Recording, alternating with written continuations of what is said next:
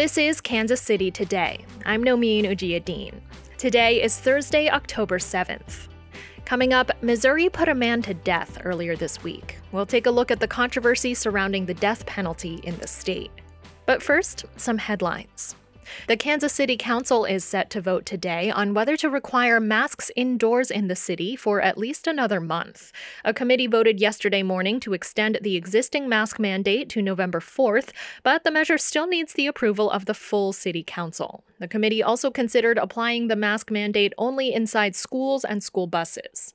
Frank Thompson is the city's interim health director. He recommended that masks be required in all public places for at least another month by the time it expires, we should be at a point where we could look at beginning to pull back and unwind some of um, some of our mask orders for the public. Thompson said COVID 19 cases have continued to drop since the mask order was put in place. A judge appointed by the Missouri Supreme Court is set to begin proceedings tomorrow in the innocence case of Kevin Strickland. KCUR's Luke Martin reports emotions ran high during portions of yesterday's virtual conference held to bring Judge James Welsh up to speed. The judge wants to decide on Friday what information can be presented and how involved the Attorney General can be. But a date to actually present the evidence was not set. That evidence, says Jackson County prosecutor Jean Peters Baker, will prove Strickland's innocence in a South Kansas City murder that happened more than 40 years ago. Missouri AG Eric Schmitt has repeatedly asked for delays in the hearing, but Judge Welsh says he's ready to get everybody in a courtroom to present ideas for how to proceed. And have me make some rulings and get this thing on the tracks. We'll be right back after a message from our supporters.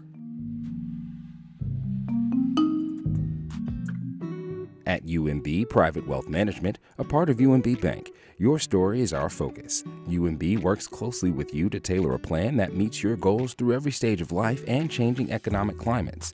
UMB's customized financial planning services and resources help you accumulate, preserve, and protect wealth, giving you peace of mind about your future. UMB, everything we do starts with you, from our high touch service to our robust suite of wealth management products.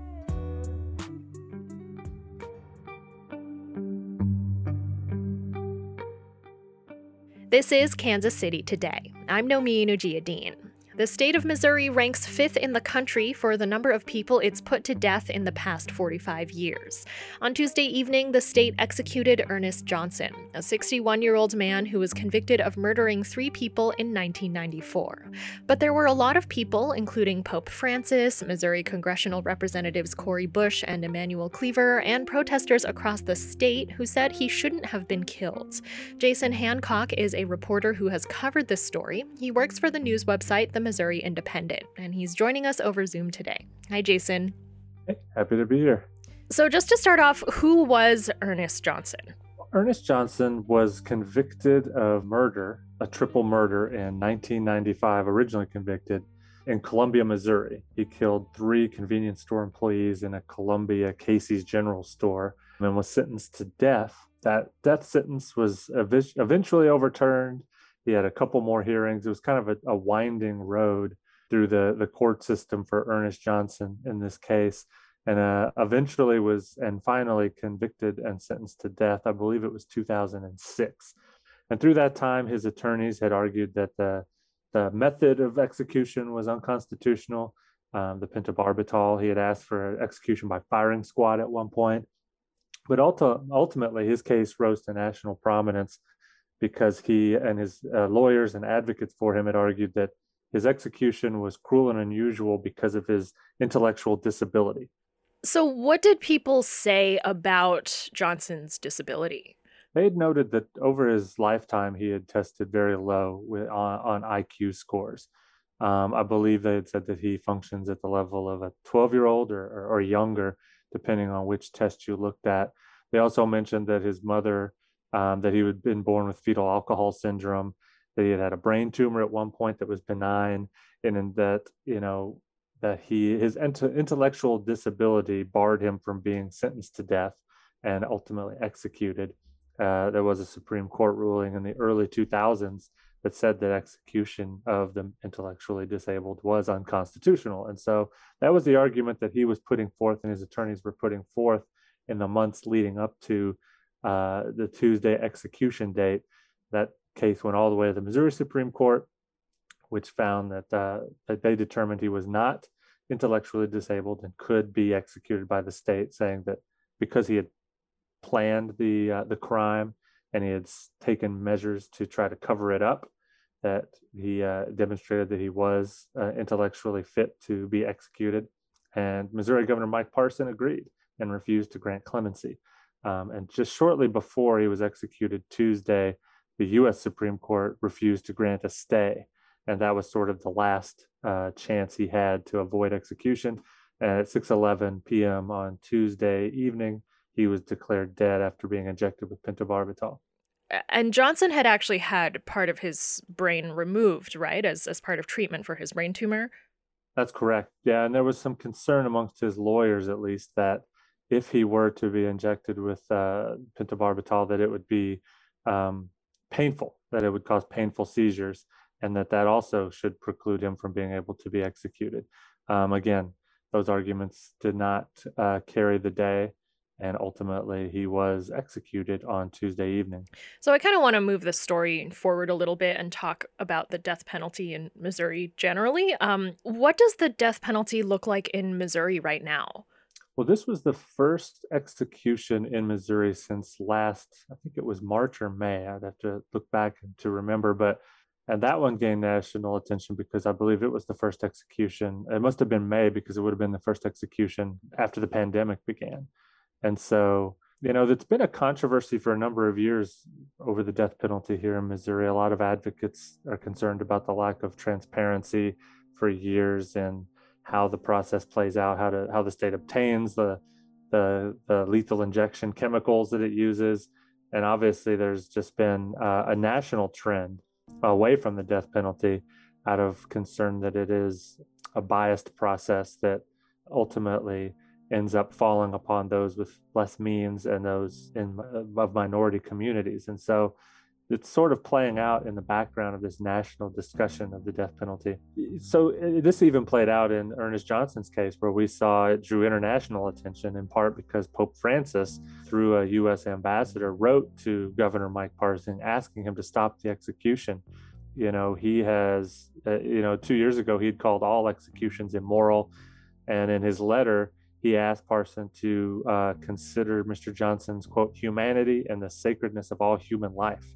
This execution played out uh, with this national and international debate over the the humanity and the uh, eth- ethicalness of the death penalty playing out in the background. What other transparency issues are there? Several years ago, there was the a lot of different states, not just Missouri, were having difficulties getting their hands on the drugs that they use in lethal injections. Most of them were being made in Europe at the time, which has outlawed the death penalty for the most part. And so these companies were just prohibited from selling them to states or any uh, any government entity that were going to use them for to, to carry out death. And so they were going to these um, pharmacies around the country, compound pharmacies, trying to get their hands on this stuff. And I remember covering it. This was you know years ago now, probably two or three, maybe four years ago, where the guy the, the state was having to take actual cash to these compound pharmacies in person to buy these drugs in order to use them uh, for for death penalty cases, and also just everyone involved in a death sentence, whether it be the doctor or any of the medical personnel, are obviously kept secret, and, and that's something that nobody really argues with. But the pharmacies that were making the drugs were also kept secret because they were considered part of the execution team. So there have been a lot of questions over the years about how Missouri implements capital punishment. I thought one of the more telling moments was when Bob Holden, who's a former governor of Missouri, also joined in the chorus, uh, trying to, to seek clemency for Ernest Johnson. When he mentioned he actually supports capital punishment and oversaw 20 executions during his four years as governor in the early 2000s, but felt like in this particular instance, uh, given his intellectual disabilities, Ernest Johnson deserved some level of clemency, um, not freedom. Nobody argued that he was innocent, and there's no doubt that the crimes that he committed were brutal and horrifying. Involved, you know, assaulting and killing people not only with a gun but with a claw hammer and hiding the bodies to to try to get away with it. But they were arguing that even with that brutality, uh, it was mercy was needed because of his intellectual disabilities. What efforts have there been to get rid of the death penalty in Missouri? Uh, are there groups that are for and against the death penalty, and, and what do they say? Oh, there absolutely have been efforts. There's been legislation filed every year since I've been in Missouri, which dates back to about 2011, seeking to end the state's capital punishment. But they rarely ever get a lot of traction, but there is bipartisan support. You know, one of the big groups that opposes the death penalty, as we kind of hinted at with Pope, is the Missouri Catholic Conference. And so there are Republican Catholic legislators who've been pushing for an abolition of the death penalty for years. Uh, a lot of Democrats have joined those efforts. But again, like there is a sentiment, especially in Missouri, a very red state, a very conservative state, that the capital punishment is needed. It is warranted, that there are just some crimes that are so heinous that the ultimate punishment is deserved.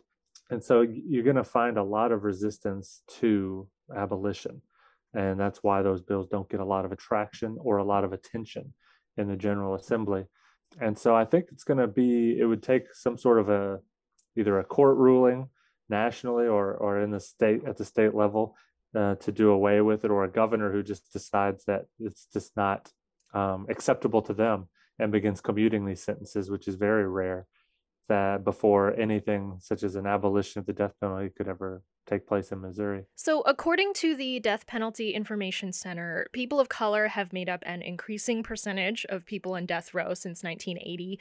And one common criticism of the death penalty is that it's disproportionately given to black people, like Ernest Johnson. Do we know how much of a role race played in this?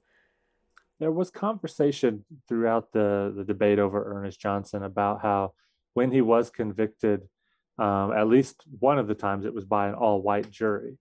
Um, and so the question remains: Is does do did he feel like he got a fair trial? But again, like ultimately, even he wasn't arguing his innocence. You know, he wasn't arguing that he didn't commit these crimes. The argument was whether the death penalty was cruel and unusual and therefore unconstitutional. But you're right that that's been the big argument against the death penalty for years is that it is um, overwhelmingly a burden put on communities of color as opposed to anybody else, and therefore is just inherently unjust.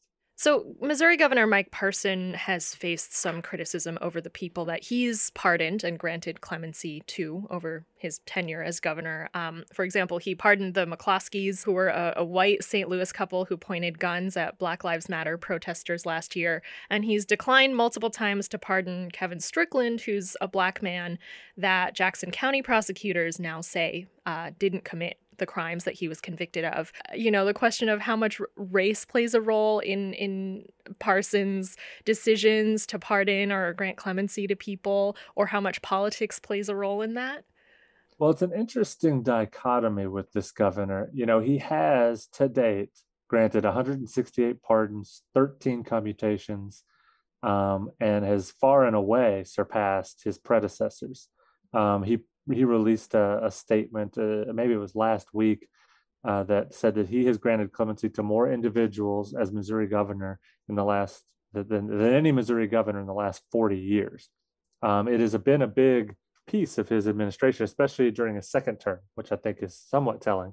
After he got reelected, he did start granting a lot of pardons and commutations. But in these high profile cases, you're right, Kevin Strickland, Lamar Johnson in St. Louis, um, he has been very hesitant to get involved and has publicly stated that he believes that the sentences were correct, that they were justified in being sent to prison. And so he's siding in a, with the uh, with the attorney general's office and with the original prosecutors. So it is, like I said, it's a dichotomy. This is a governor who has granted is trying to clear out the backlog of clemency application and has, has just is on pace to to grant uh, freedom to to more people and commute more sentences than potentially any governor in Missouri's history. But again, with some of these very high profile cases, he has been in, in very uh, he's been dug in in his opposition. Jason Hancock is a reporter covering Missouri government for the Missouri Independent. Thanks, Jason. Thank you. This is Kansas City Today. I'm Nomin Ujiyediin. This podcast was produced by Byron Love and edited by CJ Janovy. You can stream us online at kcur.org, where you can also find some of Jason's reporting on Missouri government. As always, you can catch Kansas City's NPR station live on the air at 89.3 FM. Tomorrow, we'll hear how an indie bookstore in Kansas adapted to the pandemic. Thanks for listening, and I'll see you soon.